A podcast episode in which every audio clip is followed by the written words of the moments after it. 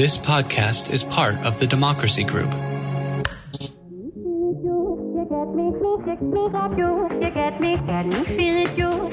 All right. Welcome, welcome, welcome. We are talking politics and religion without killing each other.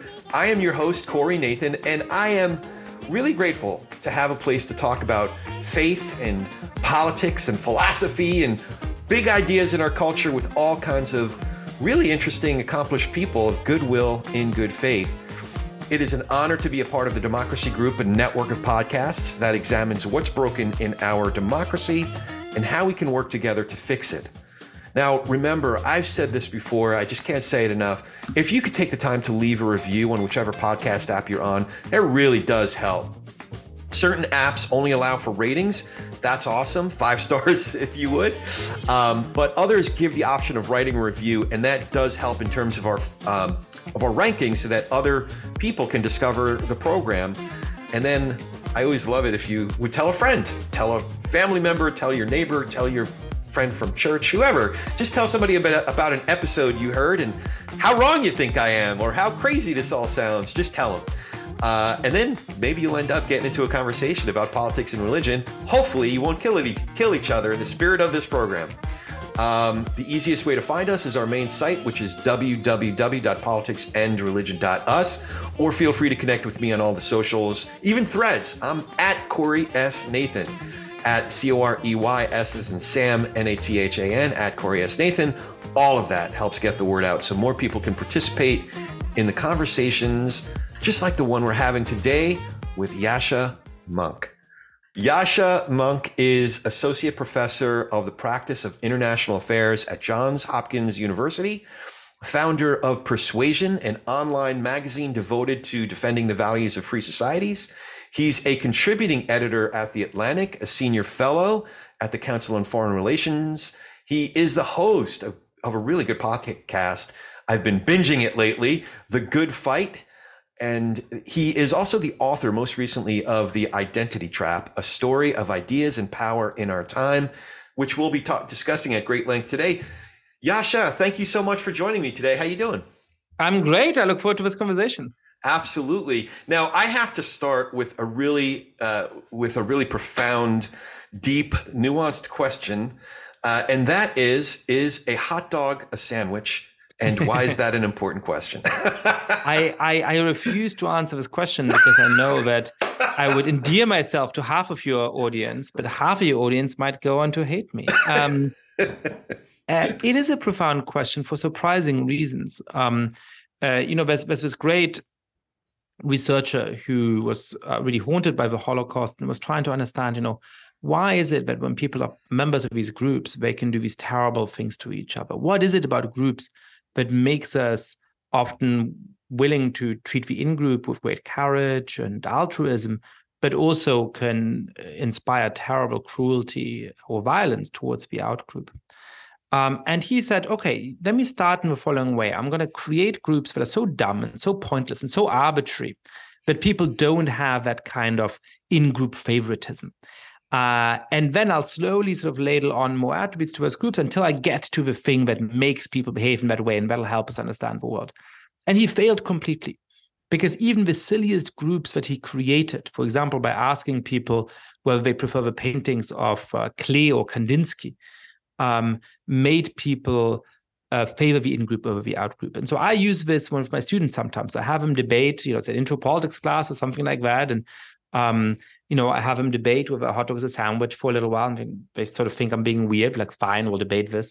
And we get into it. I'm going to have them play the simple distribution game. And it turns out the people who believe that a hot dog is a sandwich would rather take home less money themselves, as long as the people who believe that it isn't a sandwich take home even less money because they come to care about the group winning out so much, even about a silly question like that. Yeah, yeah. You describe it as a certain type of groupishness. I think is the word that you've you've used. And uh, do you think that's evolutionary, or is it something that is unique to our time and uh, our culture, or, or is it this? This has been a problem since uh, time immemorial. I think the basic instinct of groupishness is uh, built into humans. Um, whether that has evolutionary reasons or, or, different kinds of reasons, you can debate. But uh, we can see it in so many different contexts that it's really, really easy to trigger that in-group mechanism um, to make people feel like they're part of a group. And then once they do, it has these immense consequences for how they treat people. Now, the one part of this that is less depressing, the one part of it that's potentially inspiring is the thing that determines which group you're a part of is really, really variable right? So uh, uh, one way we might think about it in the United States today, because of the census categories and other things, is by race, right? But the fundamental division of American society is whites and uh, Latinos and Asian Americans and African Americans, um, or perhaps just whites versus people of color, right? In other kind of contexts, you might think of it religiously, right? The real distinction is between Catholics and Protestants and Jews and Muslims, or perhaps all kinds of different denominations within Protestantism, right? The real division in society is between nations, is between this country and that country and that country. You know, for a whole centuries of European history, but I still haven't understood the fundamental division between Guelphs and Ghibellines, and I still haven't really understood what a Guelph is and what a Ghibelline is, right? Um, so actually, we can think about how do we create identities that make it easier for us to collaborate, to to work together, and that in a way has to do with my with my new book about about the identity trap because I think we've embraced a set of ideas recently that'll draw boundaries between people uh, in ways often based on race that'll make it harder rather than easier for them to overcome prejudices and, and collaborate. Even when a lot of the things we're doing to encourage people to draw lines in that way are well intentioned are you know hoping to make the world a better place i think it, it ends up creating such a uh, premium on these forms of ethnic identity and and creating so much zero sum competition between different groups that it, it's not going to end well for our society unless we manage to to get out of that trap. Yeah, you know, you you uh, toward the beginning of the book, and then you deal with it more extensively in the appendix. Uh, this ties into something about your background. You said at first gradually, and then suddenly, the center of gravi- gravity on the left swung from class and economics to culture and identity. And I wanted to tie that into a question I had about your background. You said that all four of your grandparents were arrested for being communists in Europe in the 20s and 30s. But by the 80s and 90s, when you were growing up, you said that their politics had evolved. So I was curious if you could share a little bit more about your own family's background. And then also, if you would, um, if you see parallels in the political movements your grandparents eschewed uh, and what's happening on the left today. Does that make sense what I'm asking? Yeah, yeah, that makes sense. That's interesting. So my grandparents, uh, you know, uh, are Jewish, were born in shtetls in what today would be Ukraine, what at the time would have mostly been the Austro-Hungarian Empire. Um, they experienced discrimination um, very strongly in their youth and they were poor.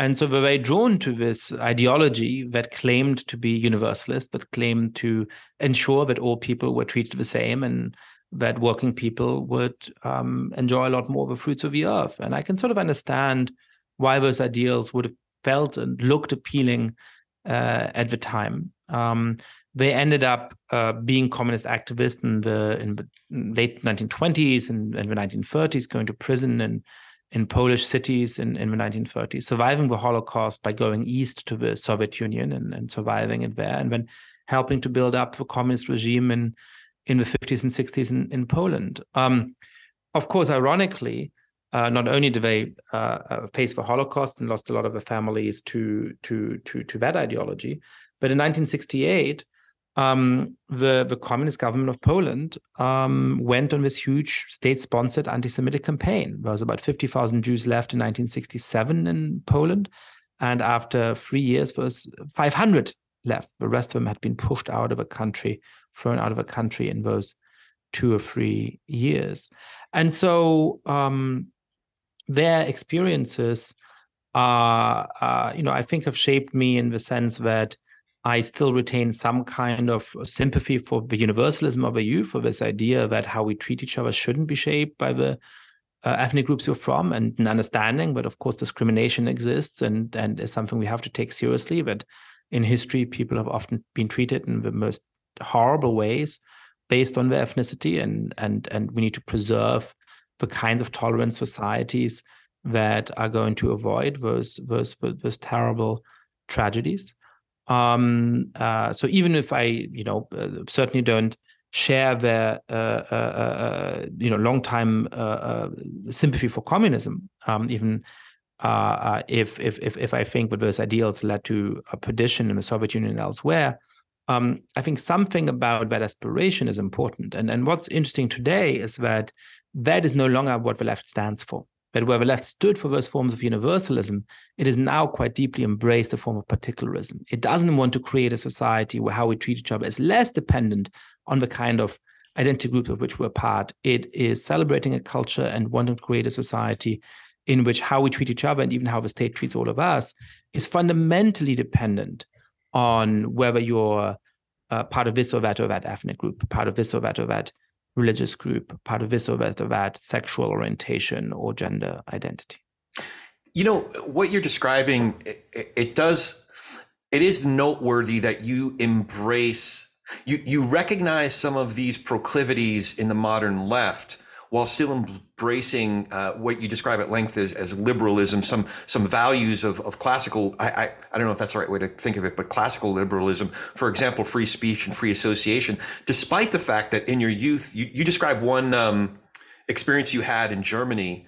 Uh, I think you were in your, your teens at the time, and there were 10,000 protesters that you saw just outside of your window uh, in, in Munich to oppose the um, I, I think it was the exhibition. Uh, uh, uh, um, there was an exhibition about Germany's war crimes from World War II. As a as a young uh, Jewish uh, boy, uh, seeing this kind of protest, thousands and thousands of people, um, one would think that y- you might be more inclined to embrace. no, no, I don't want that kind of free assembly, and yet you do free speech and free assembly. it, so, am I reading that right, or, or um, no, uh, you are. Um, and uh, look, um, uh, you know, in the middle of the 19th century, there was plenty of terrible racist speech in the United States uh, of forms that today we we you know even today in the sewer of of Twitter we would be shocked by, and yet Frederick Douglass uh, called free speech the dread of tyrants. Mm. Uh, he was aware that free speech allowed slavers in the American South to justify the system and to denigrate African Americans and enslaved people. But he also recognized that it was the one thing that allowed people in the country to criticize the powerful, to argue against slavery, to argue for immediate emancipation. And so, uh, you know, the, the core insight has always been that free speech actually, by definition, is as much or more so a tool of a powerless and of a powerful. You know, if we allow censorship, uh, let's talk about formal censorship first, but it's true of informal forms of censorship as well. Who's going to be the censor? Well, if it's a government censor, it's somebody who has some kind of office in Washington D.C. If it's the way we've effectively done censorship now, which is uh, you know by private social networks censoring uh, what people are saying, it's some kind of tech executive in Silicon Valley. Those people aren't powerless. By definition, the kind of person who's sitting in the census office in DC, who's sitting in that office in, in Silicon Valley, is a powerful person. Um, and so I actually think uh, uh, there's a natural way in which the argument for free speech should be a, a, a left wing and a right wing value. Um, but, mm. but the left has good reason to to to defend and embrace that value. And uh, it's been shocking to me how easily big parts of the American left have have given up on that value. And i think it really comes from a kind of naivety about the world. I think it, it, it's because a lot of those ideas originated on college campuses. And in those contexts you know who's going to make the speech code about what you can say or can't say at smith college or at harvard university? Well because those institutions are so left leaning it's going to be someone who's pretty far left wing and so you can assume that um, people are always going to uh, enshrine progressive ideas and outlaw non-progressive ideas. Um, but that's not what would happen if you actually have an all-out fight over what can and can't be said in a society in which a lot of the powerful are not that progressive. So I think it's it's it's it's strategically, it's not just normatively wrong um, for the left; it's also strategically naive. Yeah, you know, I was curious. You you part of the book you describe how this has how this has evolved from the academy, the ivory tower, if you will, to um, an early form uh, of, of this this type of engagement online. Tumblr you describe, and other platforms of social media. Um, and it's you've been concerned about it for for quite some time. I was curious, have you received any pushback as you've voiced these concerns, especially with this latest book, um, from others uh, that that are on the left in the academy, or uh, say you had uh, you had some you spent some time at the New America Foundation. Any of your former colleagues there? Have you received any sort of uh, pushback, and if so, what's it been like? Um. Well, the the the, the book uh, is is just about to be published, so we'll see what the reactions to it are going to be. It's a little bit early to tell. Um I've I've certainly had strong forms of pushback, which is fine, um, right? I mean, uh, uh, public criticism is different from uh, is is different from actually uh, advocating for people to get fired or anything like that. Um, it can be hurtful, especially if people who you knew well in graduate school, for example, and you know used to have lunch with, and they kept asking you for advice on their writing because they clearly thought you were smart, when post on social media that you must be a complete idiot because you happen to you know express a view that they disagree with. Um, but that's fine. That's a prerogative. I don't think that that's part of cancel culture exactly. Um, so I've been uh, lucky in not having had any kind of organized attempts to get me fired or deplatformed or something like that. Um, what I have experienced is that in the classroom, for example, students are sometimes very cautious about what they say, and that they often tell me in private and office hours and so on that they're worried about bringing the whole selves to the classroom and actually speaking out um, because of some of the classmates that might try to go around maligning them or impugning their reputations. And these are people with very reasonable views. These are not in any way uh, students who are who are who are extremist. At the same time, you know, I, I also teach many of these questions in the classroom, and I, uh, you know, and and most of the students are very open to that and very grateful to be able to actually talk about those ideas and to encounter many of those ideas uh, for the first time, especially criticisms of the kinds of things they have at this point been spoon fed since first grade. Um, so I don't want to be catastrophist about it. The, the, the, the, the sort of the fear that people have to speak up about those ideas and the unjust firings and and and deplatformings and cancellations that have happened are a real cultural problem. But the deeper problem is the contestation over what kind of assumptions should drive our society. How are we going to be teaching kids? What kind of public policies should we implement? Um, right. um, and so i think it's the it's you know despite all of the worries that, that i have about speaking out about this and that many of the listeners may have i think it's the duty of every citizen to try and actually argue for the values and that's sometimes uncomfortable um, uh, if you're a little bit concerned about upsetting some people, I have some strategies in the book about how to do that in a truthful and forthright way. Um, but I think it's possible to do that uh, uh, you know, without risking your job. Yeah, I love. There's something very uh, toward the end of the book. I, I made a big note. This is the whole ball game. It's the six pieces of advice for arguing and organizing against the identity trap. And I, I want to um, I want to deal with that uh, in, in, a second. But first, I, I want to um, I want to contextualize this a bit for folks so we understand our terms you know, it, over the last, say, 10 years or five years ago, there were popular uh, terms to describe the subjects that you're dealing with, whether it's identity politics or cancel culture, being woke. But you use identity synthesis. So, if you would, could you tell us what, what you mean by identity synthesis, as well as uh, as you deal with in the book? What is the lore and what is the trap? Yeah, perfect. So, um, look, uh, I don't ultimately care what people, what term people use, and I think all any of those terms are kind of fine. Um, it, it's a weird thing because a lot of ideologies uh, that are structuring our society, we have names for that are agreed upon by people who believe in those ideas and by people who don't believe in those ideas, right? As people say, I'm a socialist, people say, I really think socialism is dangerous. There's people who are liberals and people who blame liberals like me for everything terrible, philosophical liberals. There's you know conservatives and and and again like all of those terms, people who share those ideologies and people who don't share those ideologies, they they they, they agree on what to call those ideologies. And the problem with a set of ideas that whose origin I'm chronicling in this book and, and explaining how they became so powerful and then critiquing in terms of the applications, there's not a term that its uh, defenders and its detractors can agree on. So, you know, the word woke originated as a self-description. I'm I'm woke. I've understood the nature of a world. Right now, it uh, is mostly a negative description. Right? Oh, that idea is woke, or that person is woke.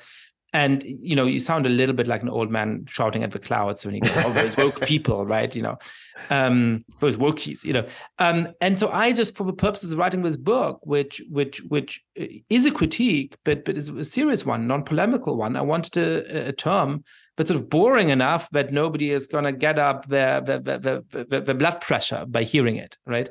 And so I, shed, I settled on the identity synthesis because fundamentally what we're talking about is a set of ideas about race and gender and sexual orientation, about these forms of group identity and how they should shape uh, our society. Um, and it is a synthesis, as I show in the part that chronicles the intellectual history of these ideas, of uh, thinkers like Michel Foucault and Edward Said and Gayatri Spivak and uh, Derek Bell and uh, Kimberlé Crenshaw of uh, traditions of postmodernism and postcolonialism and critical race theory. And so it's, it's a synthesis of these, uh, a summary, a kind of merging of these different ideological uh, and intellectual traditions. So that's why it's the identity synthesis. Now, that's the neutral term, but the book is called The Identity Trap. Right. And it's called the identity trap because I think uh, that the people who are attracted to these ideas are often well intentioned. They think that these ideas are the most courageous, uh, uh, radical, uh, uh, uh, you know, uncompromising way to fight against discrimination and racism and sexism and all these terrible things that really exist. Um, but ultimately, they will fail to make a better society by pursuing those ideas. They'll fail to make a better society because it is a political trap. Um, if you, for example, take kids at the age of six or seven or eight years old and split them up into different identity groups on the basis of a race. Say the black kids go over there and the Latino kids go over there and the Asian American kids go over there. And by the way, the white kids go over there, as now happens in many elementary schools, especially in private elite high schools around the country. You're not creating more anti-racist activists. You're creating uh, more racist. Uh, you're creating more zero sum competition between ethnic groups. You're making it harder for our society to hold together. And the most extreme forms of uh, right wing populism and these forms of left wing identitarianism might superficially be in conflict with each other, but fundamentally they help each other. Trump's victory made it easier for these ideas to take hold in mainstream and left leaning institutions. And the hold these ideas have will make it easier for Trump to get elected in 2024. So one is the yin to the other's yang. So that's a political right. trap. And there's also a personal trap, which is that what this set of ideas basically promises is that if you really want belonging and meaning in your life and in society, if you want some form of social recognition, what you should do is to lean into the groups to which you belong. So you're really deep down defined by being a man or a woman, by being uh, brown or white, by being uh, uh, uh, you know, queer or, or, or straight, but the particular intersection of identities you have is really going to express who you are and then allow society to give you that form of recognition. But that I think is wrong because what actually uh, defines us much more deeply is who we are as people, whether we're moral, immoral, whether we have a good sense of humor or uh, a bad one, whether um, you know we show up for our friends or or we don't, uh, the kind of idiosyncratic tastes we have, uh, the thing that makes us us, that makes us different from our siblings or uh, uh, or other people in our family who might share our intersection of identities, but who are going to be pretty different from us. And so I think it's a personal trap because it promises people that form of recognition and respect that you're never going to get just on the basis of a particular groups you're born into. That always will need to have to do least in part with who you actually are as a person.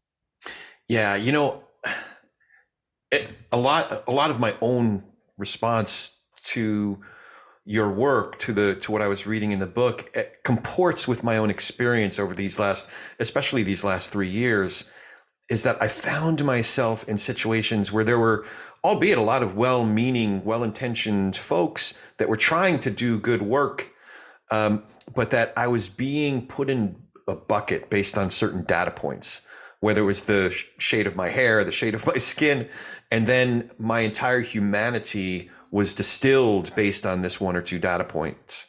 Um, but I would ask you what what would you say to someone who objects to to this uh, to to to your work now and says what what about the injustices that are still shaping America? You know, th- there's there's an urgency in fighting the dangers of right wing authoritarianism. So why why address, as you call it, the identity trap? Yeah. So look, I, I, I, like to say that I'm a, a democracy crisis hipster. I, I worry about the about the threats to democracy before it was cool, right? I say we make um, that a bumper sticker. The identity crisis, the, the hipster, the, the, democracy crisis hipster. um, you know, I, I, earned it. I, you know, I, I bought the first album. You know. Um, the you know i was a graduate student when i started to really worry about the state of of, of our democratic institutions and the threat of populists from the left like like like hugo chavez in venezuela but but mostly from the right um, this is before Donald Trump had ended politics, yeah. in the form of people like Jörg Haider in Austria and Marine uh, and, and Jean-Marie Le Pen and Marine Le Pen in France and uh, Recep Erdogan in Turkey and so on, right?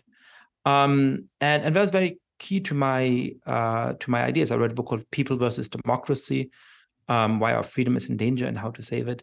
Um, uh, but in that book, I already started to talk talk a little bit about uh, why it's a mistake for the left to give up on free speech, for example, right? About the fact that we actually need to be able to have a hopeful vision of a kind of society where we want to create in order to be able to beat those dangerous populists at the ballot box. But if people are going to have uh, a choice between somebody who says the future is awful and blames everybody else, or somebody who says the future is awful and blames them, we're going to go for the person who blames somebody else.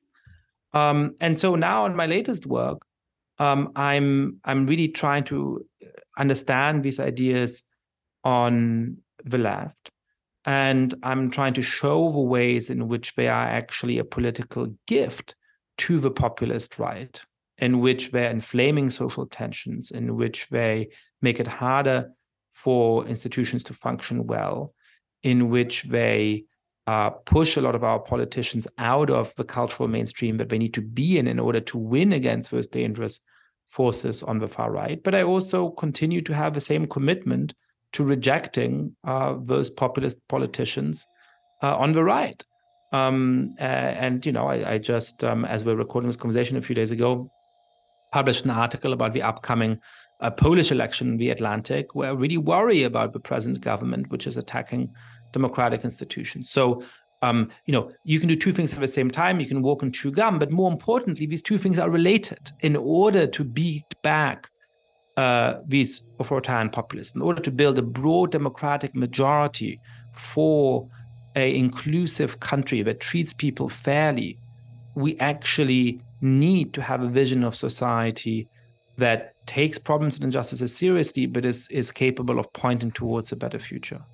And then there's a there's a, there's a second part of this question, which is well, um, how should we think about our present society? Mm. Um, and and here there's just a fundamental division that really is the heart of a disagreement over the identity trap, right? So uh, one narrative, which is the narrative of the advocates of the identity trap, is to say, look, America has these nice ideals in the Constitution and the Declaration of Independence and the Bill of Rights, but those were always hypocritical. The point of those was always to pull the wool over people's eyes. They actually had the function of perpetuating racial discrimination and so on. And so rather than trying to live up to those ideals, what we should do is to rip right. them up and to yeah. create a society in which how you're treated and how we treat each other depends on these groups in which we're born. You don't try to actually integrate schools and make sure that people have these friends across racial groups and really come to know each other. You say, no, no, we're going to put these kids over there and those kids over there and those kids over there. Uh, and that's true at every level of public policy in our institutions in lots of different contexts. You don't say, hey, the great thing about college is that, you know, in the first year, you might have to be have a roommate who comes from a completely different world and you're going to end up being friends and and and and and, and we're going to force you to have a social interaction, which happened for decades. Say no, we're going to build as as as many of these schools in the United States now do, uh, racially segregated dorms in which uh, people from minority groups uh, uh, uh, can choose to, but but but but end up being separate from from the white classmates, right? Or you can argue back against that and say, in the proudest a tradition in American political thought, which extends from Frederick Douglass via Abraham Lincoln to Martin Luther King, and and and and I would argue something like Barack Obama. Uh, no, of course we recognize that these ideals uh, were hypocritical at the time, that we did not live up to them. Uh, say, as Frederick Douglass did on the Fourth of July, that uh, you know how can my compatriots be celebrating these ideals while the slavery persists? But they did not want to rip up those principles. They said no. So therefore, if you're serious about the Fourth of July, fight for emancipation, fight right. for the equal treatment of African Americans, fight for actual inclusion. If you want to be part of those ideals, you've got to make sure that you actually live up to them.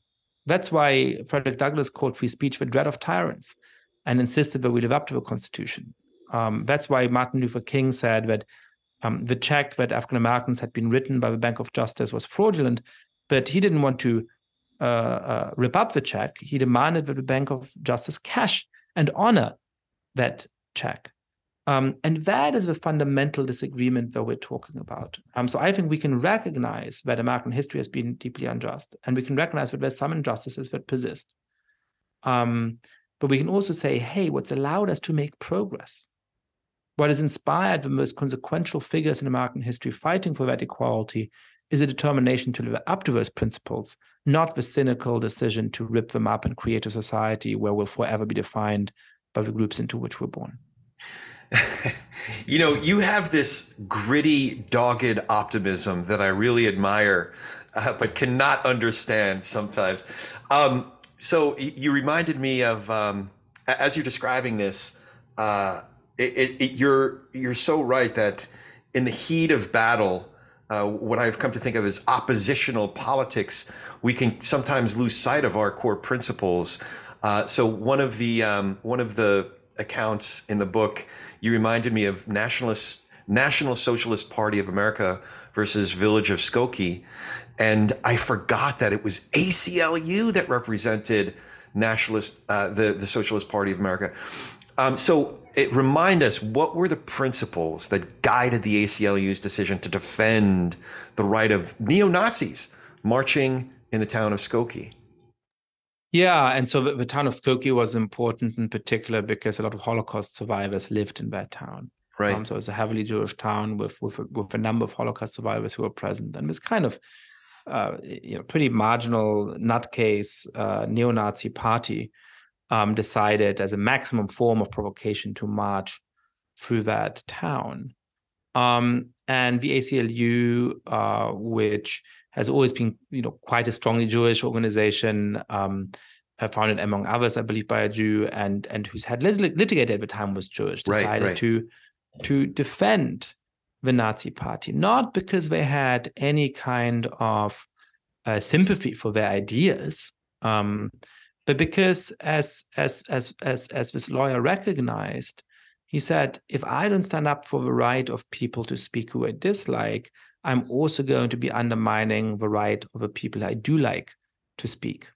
If courts can shut down a Nazi party because they don't like it, they can also shut down a radical black activist, for example. So either we honor the principle of free speech on a neutral basis, or it just becomes a test of political power where whoever happens to have a lever of power at the time can decide what is acceptable speech and what is unacceptable speech. And so, if you want to defend the powerless, you need free speech. It goes back to this point that, you know, who's going to decide on what's allowed and what's not allowed? It's not going to be the powerless. It's going to be the people who have influence in Washington, D.C. and Silicon Valley and so on. Right, right. And you reminded me too that the ACLU of today is succumbing uh, to these illiberal impulses. You know, it's not just ACLU, but many organizations uh, are are succumbing to those same impulses. If we see that happening within our own organizations or our own companies, um, what are some of the things that we can do to bring bring this to light and and to push back against it and to say no, we're losing ourselves and um, we, we understand the impulse, but we're fighting against our own uh, our own values. I don't know if that's if, if what I'm asking is making sense.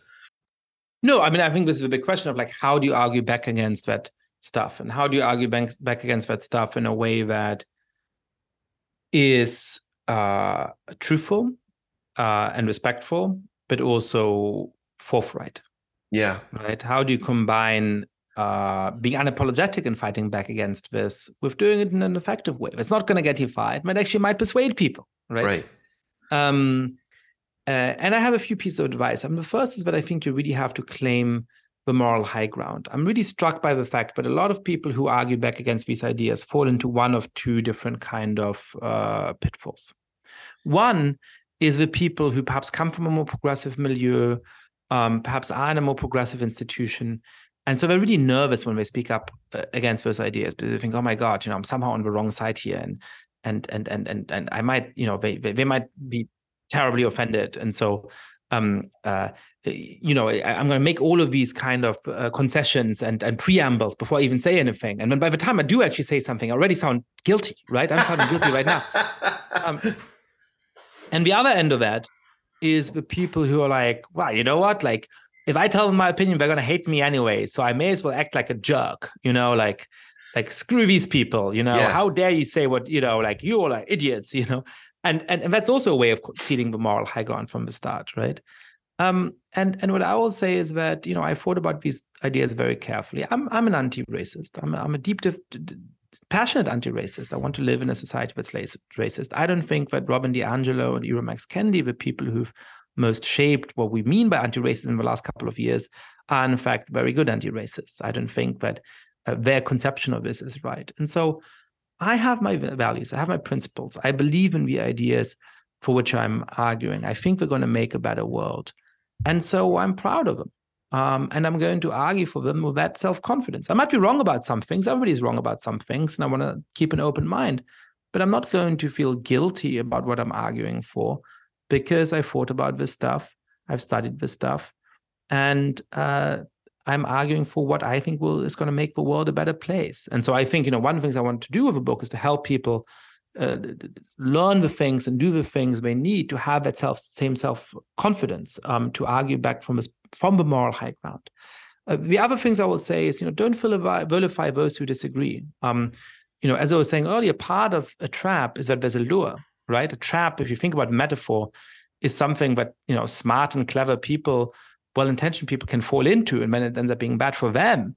Um, and so some of the people who believe in the identity trap um, are, are, decent people. Uh, don't don't vilify them, um, uh, but try to to to persuade them. And that's related to the fact that uh, today's adversaries can become tomorrow's allies. A lot of the people you should argue with and and argue about actually a reasonable middle, right?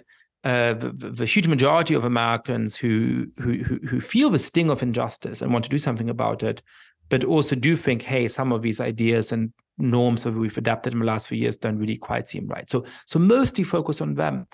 Um, but even some of the true believers can be uh, persuaded. And in fact, some of the most uh, beautiful and influential writers about some of the shortcomings of this ideology, like Eboo Patel, used to really believe right.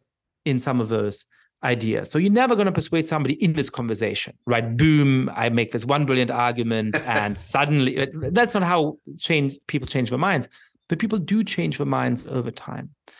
Um, you know, another point that is important is that you need to make common cause with other people who are worried about these uh, ideologies, right? So, for example, I'm Jewish by origin, I'm not a religious person, but I recognize that Christians have very good reason to oppose these ideas. Because if you think that you're created in the image of your maker, um, that uh, you know whether somebody is, is is Christian or or Jew or uh, uh, you know this group or that group is ultimately less important than the fact that we all have a soul uh, that we've been imbued with by the Creator.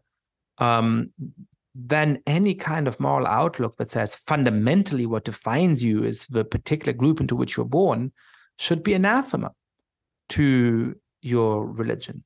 And so I think people who are more secular and people who are more Christian, people actually conservative or, or Marxist, people who are Buddhist or, or, or Jewish, can all come to oppose this ideology for for their own reasons.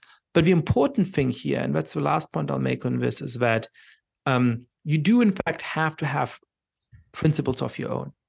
But the danger here is to become a reactionary who just says anything that anybody calls woke, I'm I'm gonna hate, and I'm not gonna have my own principles. I'm gonna outsource my judgment. I'll say the opposite of whatever those people over there are saying.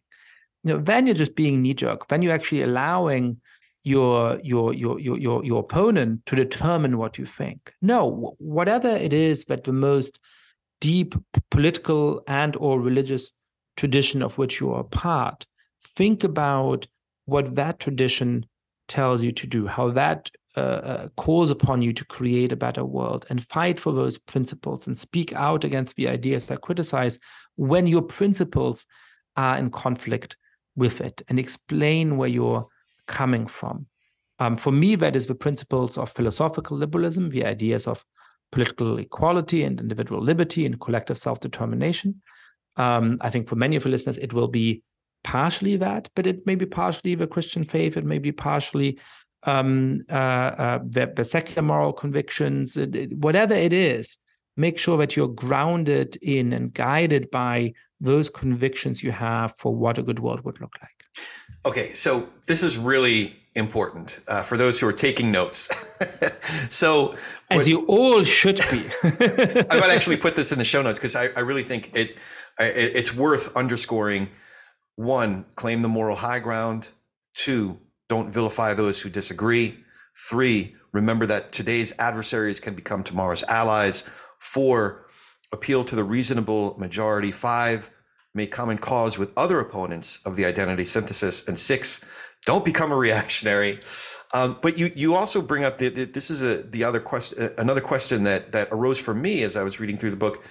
Um, you know, as you describe the um, uh, how folks are identifying according to sex, uh, race, gender, and sexual identity, but you don't deal as much with religion as part of the identity synthesis. So as I was wondering, how much of that do you think has to do with the fact that uh, uh, Ryan Burge has done a lot of work on this. That more, less and less people are attending church and other religious services.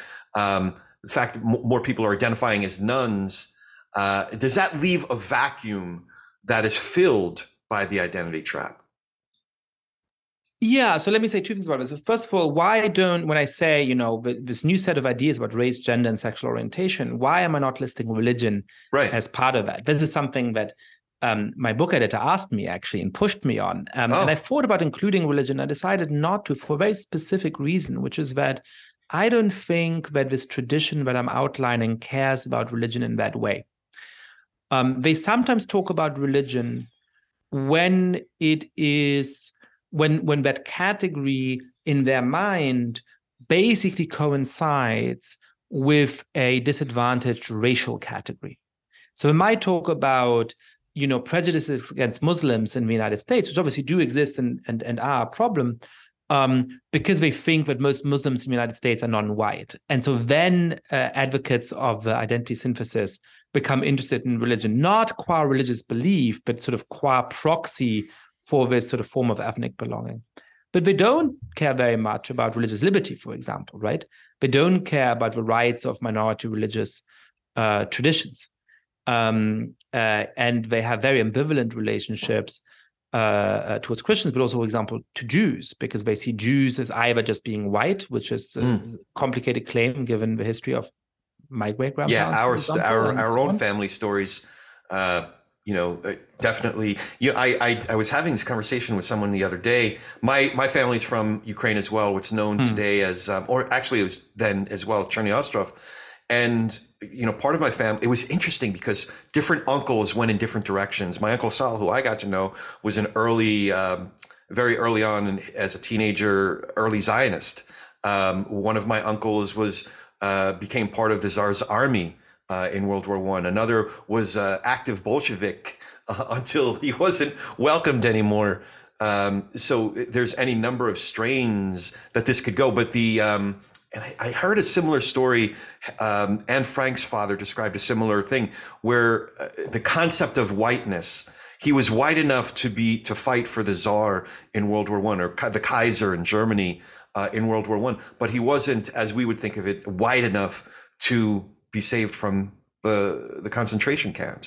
So the the the concept of whiteness is a really tricky one if you're um, if you're from a Jewish family.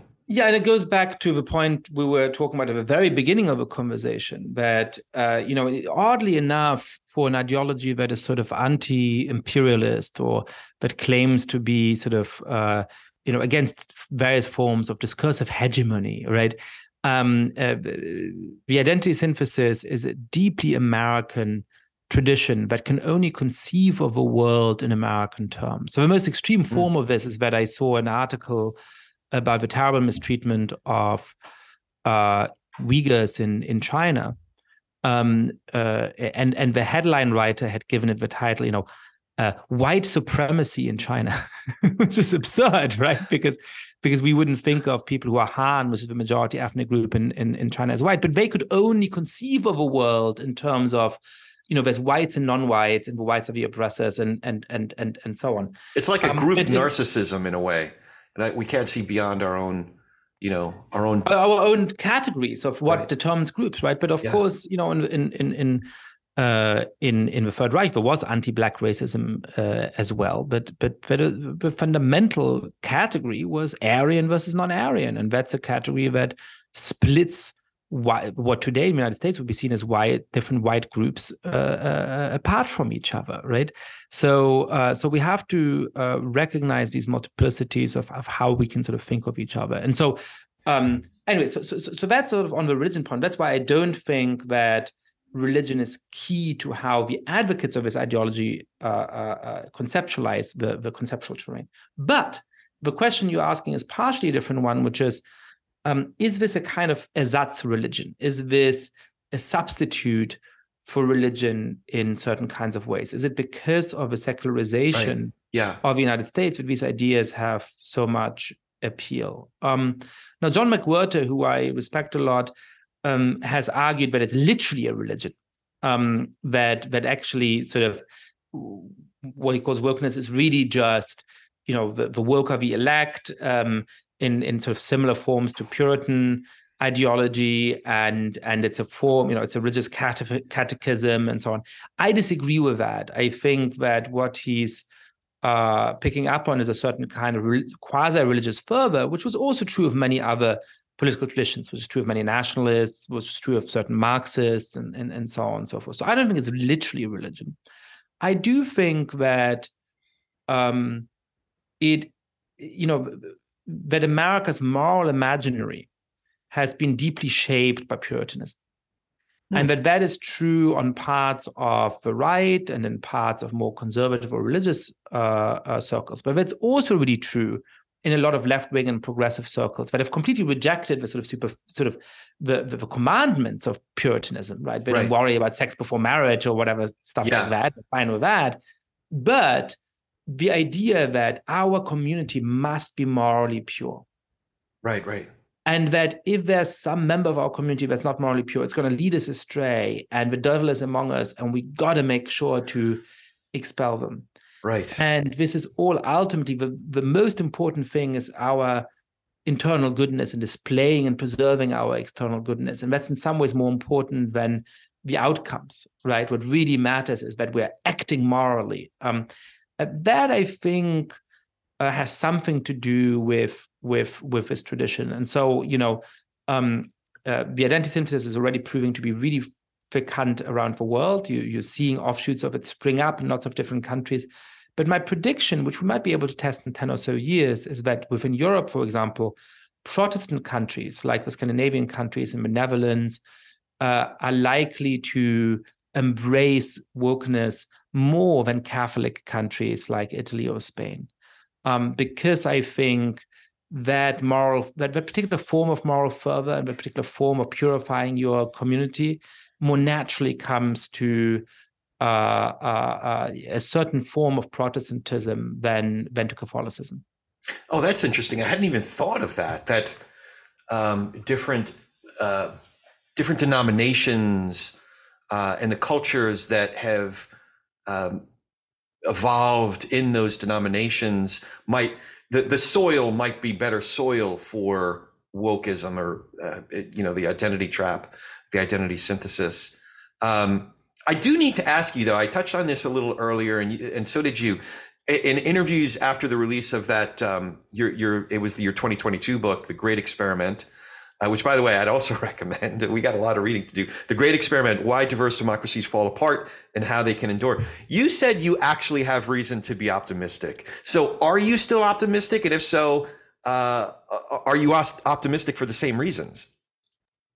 I am uh, cautiously optimistic. So, okay. w- what I've been saying is that, you know, when I look at cable news, when I look at MSNBC or, or, or Fox News, I'm really worried about the country. When I look at um, Washington D.C. and and and and some of the uh, you know the strength that somebody like Donald Trump continues to have in the polls, um, uh, the command he still has over the Republican Party, I'm I'm very concerned when I look at uh, uh, in the context of my last book, The Great Experiment, specifically the state of our diverse democracies, how people, how members of different ethnic and cultural groups are getting along, um, and how that compares to to 100 or 50 or 20 years ago, I'm actually quite optimistic.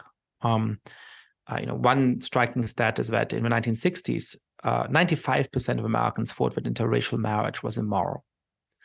Uh, today, less than 5% mm-hmm. think it's immoral. And we know that's a real change in in behavior um, because the number of uh, mixed race children has actually gone up very significantly in the last decades. That's just one big headline finding. There's lots right. of other, right? Um, but when I look at what society actually looks like, how people live, whether they have friends and neighbors from different groups with whom they get along, um, there's much work to be done. But but but I am optimistic. I think we have made real progress. Um, so, am I optimistic about our ability to stand up against these twin dangers of far right populism, but also these sort of deeply identitarian ideas on the left? I think it's going to take a very long time. I think both of these uh, phenomena are going to stay with us for the next 20 or 30 years. And, and that's why it's important to read up on this topic and to understand this topic, to actually do the intellectual work in a way that I think collectively we really haven't done over the last years, because this debate is going to be with us for a good number of years to come. But I do also think that most Americans are instinctively, uh, philosophically liberal. Um, even if they don't know it, even if they might not call themselves that, even if they might not be able to define what I mean by philosophical liberalism or what they mean by philosophical liberalism. Um, and and and what I mean by that is that um, the idea, for example, that you should allow somebody to speak even if you really hate what they're saying, that's not a natural idea. It's, it's, it's sort of hard to maintain. And everybody sometimes like, oh, just shut that person up. That's right. so nasty. Just just get rid of them, right? But when people are treated in unfair ways, uh, when people are hounded out of their jobs in arbitrary ways, uh, when we are putting limits on the ways in which we can engage with each other culturally, the ways in which we can inspire each other culturally, as we increasingly are in the context of cultural, so-called cultural appropriation.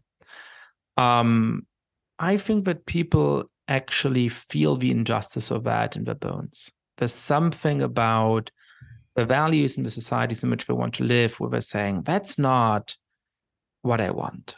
I don't want that kind of society. And right. that reasonableness goes pretty deep, actually. So there's a great study uh, about uh, American history and attitudes to American history, right? And at the moment, if you listen to Democrats or Republicans, or you listen to, uh, you know, the, the, the quote unquote woke left or the, you know, MAGA right, they have these really, really polarized ideas about America. It's either 1619 or 1776. Right. right? Either um, America is, you know, defined by slavery or we should talk about it as little as possible.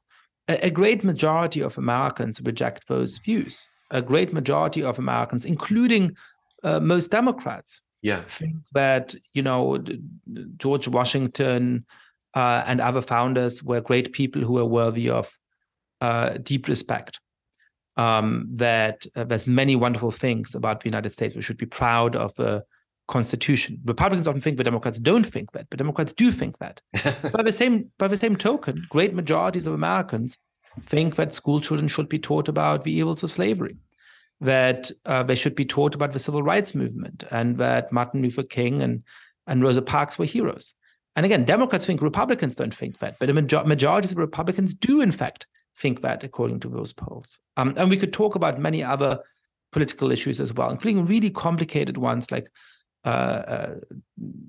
questions around trans people and uh, abortion and so on. I think on many of those issues, you actually have reasonable majorities of Americans in ways that are rarely reflected in the political debate. Yeah, yeah. Uh, we talked to Todd Rose a couple months ago and his um, his latest work, Collective Illusions. And I'm oversimplifying a great deal. Uh, it's a it's a great book, but ultimately, what he was saying was we're not a vast majority of us aren't nearly as divided as we think we're divided. You know, so that's kind of what you're touching on. Now, your book is is really terrific and, and is just such a bullseye for the work that we're trying to do here. You know, we went through the, uh, as we described, the six pieces of advice for arguing and organizing against the identity trap. And then there's also a, a complement to that that you you expound on that one for organizations, institutions, and companies. I want to bring this home uh, for you know, at the end of the day, a lot of this comes down to how help me survive Thanksgiving dinner. you know, um, so I call it the TP and R question. What do you think each of us can do to be better able to share space with, have better conversations with, perhaps even nurture relationships with people across these differences, people who think differently than we do, who have different beliefs than we do, who get their news, as you just said, from different sources than we do. How can we do better at talking politics and religion without killing each other, or is it even possible? Well, first of all, um, you know, I really had two goals with this book, right? One is to uh, improve the arguments that people who already worry about these ideas make. Um, you know, I think a lot of people have become worried about the identity trap.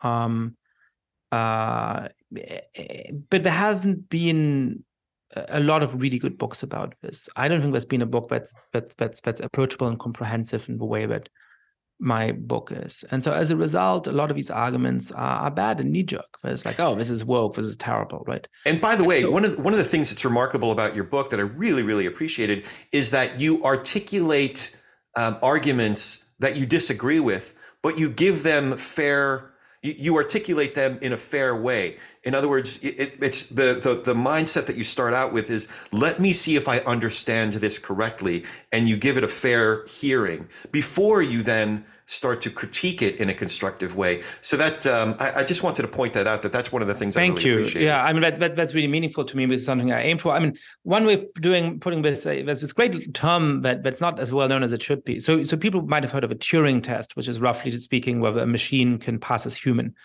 Um, there's also a great term of ideological Turing test, right? Can somebody who is conservative, you know, explain an argument that a liberal person might make in such a way that the liberal person would say, yes, that's my argument, mm-hmm. right? And, and and vice versa. And I think in America collectively we continually fail the ideological Turing test in, in basic ways. When somebody argues for a position we don't like, we you know, say, well, why do they think that? Well, because I'm evil and I want to do evil things. like, no, that's not how people talk about themselves, right? Um, so, so I hope that my book passes the ideological Turing test, that it presents these ideas in the way that the strongest advocates of these ideas would would would would present them, and then I argue with them and I explain why I'm not convinced by them, why I think that um, uh, they're mistaken. We have good responses to them, but but but that's really my ambition to give people the tools to argue against these ideas in a profound way that's that's that's guided by principles rather than that's knee jerk. But then the other uh, aim I really have is to help people have those conversations. Um, you know, there's a second group that feels really torn, that says, "Hey, I I recognize that there's many injustices in America, and that there are really bad things that have happened in our history and bad things that still happen today. And so when people say, I'm the person who in the most maximalist way is going to fight against this, that's really tempting, right? And at the same time, I wonder, um, perhaps it's not just that we're going too far, we're really actually fighting for the wrong thing. You know, perhaps, you know, separating kids by race at the age of six is not going too far in the right direction. Perhaps it's actually going in the wrong direction. And so I have this discomfort with this and I, I feel torn. And and the book is also supposed to be for them. So one thing that you might do, and I know this is self-promotional, I'm acknowledging is give this book to your sister or to your brother-in-law who's more tempted by these ideas, perhaps. Right. And sit down together and have a conversation on the basis of something you've read that, that you can agree or disagree with, but that gives you a text to grapple with together in a in a cooperative way. Do a book club in which you really think about these ideas uh, together through this book and other books, right? Um, but you know, let's say you haven't done that and you're sitting at a Thanksgiving table.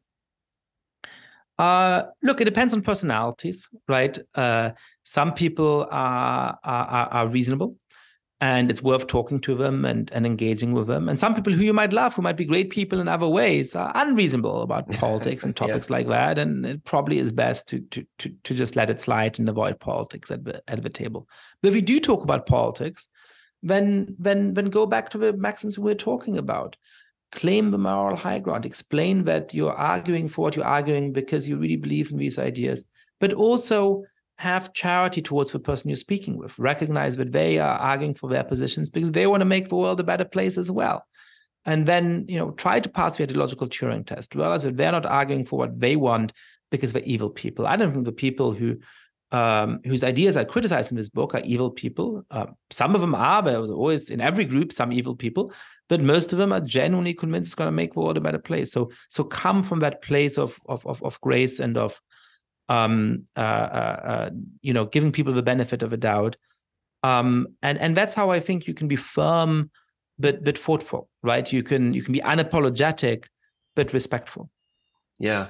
Now, just this is a totally ignorant question, but the ideological Turing test, how, how do you spell that, that word just so I can? So Turing is T U R I N G.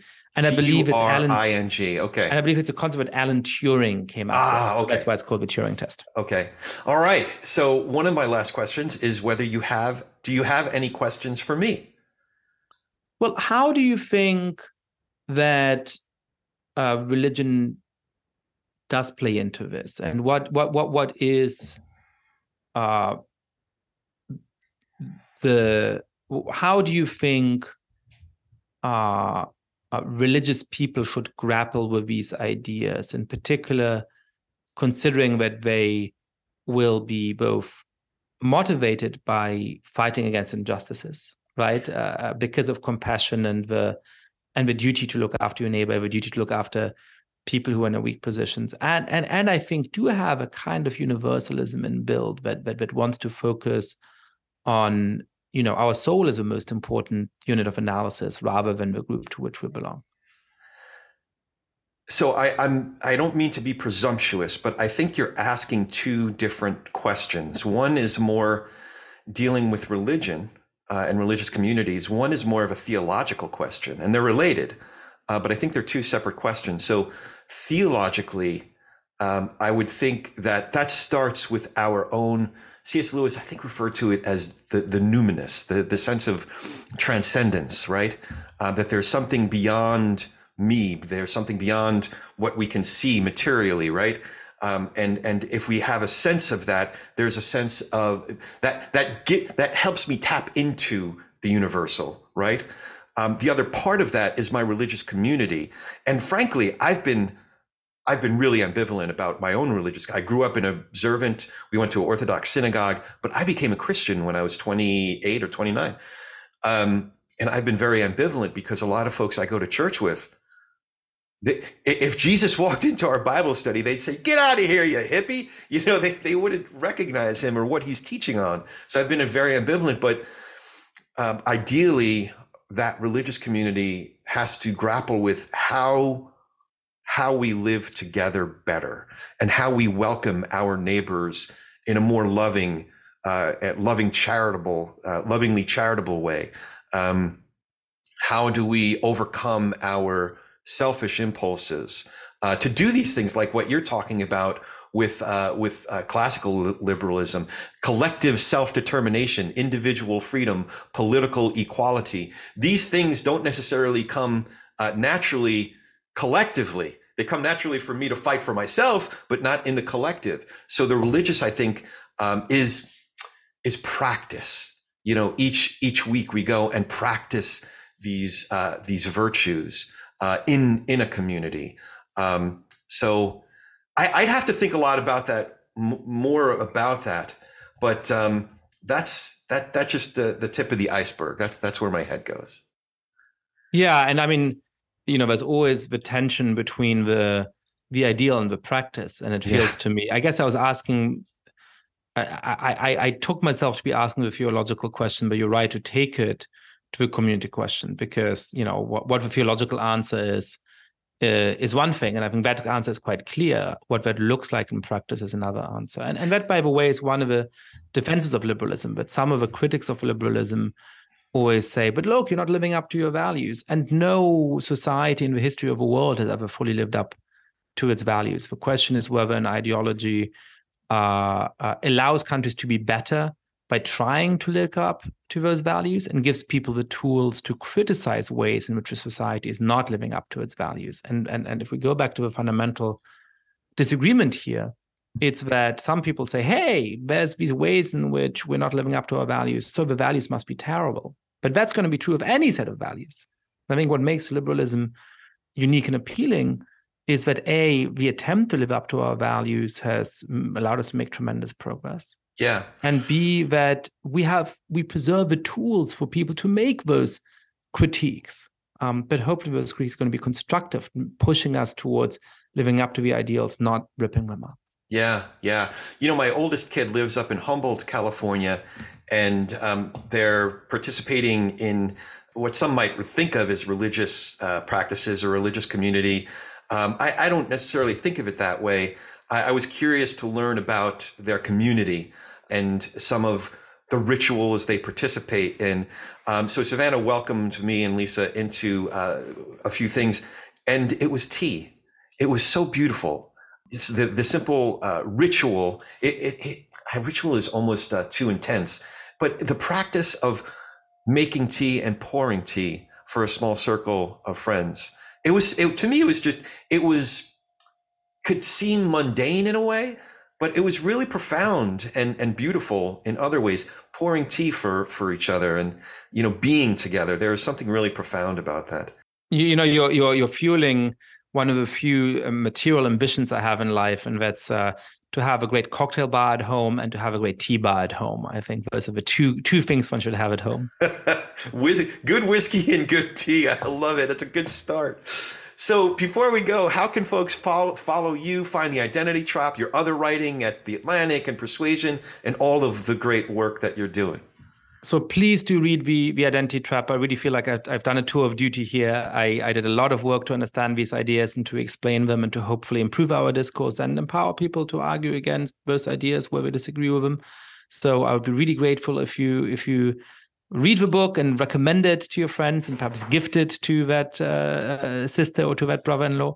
Um, uh, please subscribe to my podcast, The Good Fight. Good subscribe Fight. To my magazine, The Persuasion, at persuasion.community, which is trying to stand up for the philosophically liberal tradition against threats from the extremes. Um, uh, and there will be plenty. So persuasion.community is how is the Okay. Um, persuasion.community and the Good Fight podcast, really great conversations. Uh, I, I, feel like I'm working out. It's like an intellectual, uh, th- philosophical workout when I listen. I, I, I love it. Absolutely love it. Um, so this was really terrific. Yascha. I hope it's not the last time. I, I I'm very happy to come back on. This is really fun. Yeah, a ton of fun. Thanks so much. And uh, now you're based uh, in the in the DC area, right, or or Maryland? I'm based in, in, in Baltimore, New York at the moment. Yeah. Okay. Okay. All right. So tea and whiskey on me. Next time, in uh, we're we're in the same uh, zip code. I look forward to it. awesome. Awesome. And as always, if you dig what we're doing here, subscribe, rate, review, and tell a friend about TP&R. Talking politics and religion without killing each other. Seriously, taking the time to write a review does make a difference. And telling a friend about uh, talking politics and religion without killing each other particular episode, what we're trying to do overall, it might end up spurring you into a great conversation. Uh, and you could be talking politics and religion without killing each other. So um, I'm easy to find too. Corey S. Nathan at C O R E Y S as Sam N A T H A N at Corey S. Nathan. Now, go talk some politics and religion with gentleness and respect and have a great week.